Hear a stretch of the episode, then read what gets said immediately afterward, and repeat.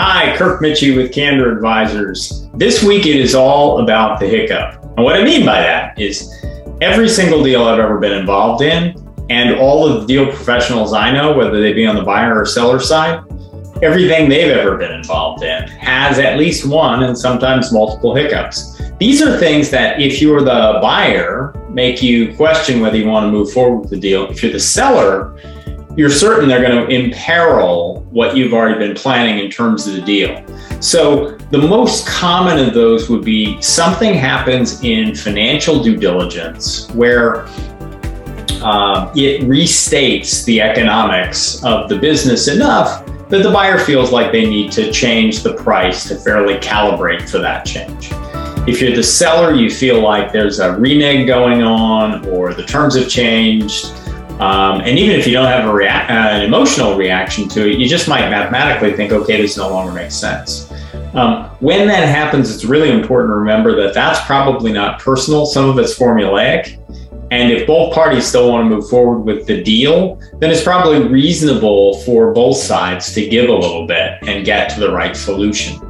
The other thing that often happens is something in legal due diligence happens. Maybe there are supplier agreements in place that have like a first right of refusal or some confidentiality pr- protections that will not allow the buyer to do due diligence or will not allow the seller to accept the offer there's a way to work through those things too. Um, usually it involves hitting the pause button. Usually it involves both sides making a little bit of a leap of faith that what's happening is um, workable, that it's going to extend the time frame a little bit, but it can be resolved.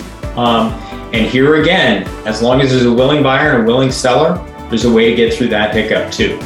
There are also emotional hiccups, right? The um, seller asks um, a question of the buyer, the buyer reacts badly to that. The buyer has a data request of the seller, the seller reacts badly to that. Um, trying to take the emotions out of businesses that involve people is impossible. However, if there are good advisors involved, they can allow for perspective on either side to share with, let's say, I'm advising the seller that this is common, that it was not an insult, and that it's reasonable for them to be asking for this. And if you're the buyer, to see how your request has landed with the seller and explain why you need what you need. And here again, willing buyer, willing seller, it can be worked out. Any of these things, any of these hiccups could derail a deal.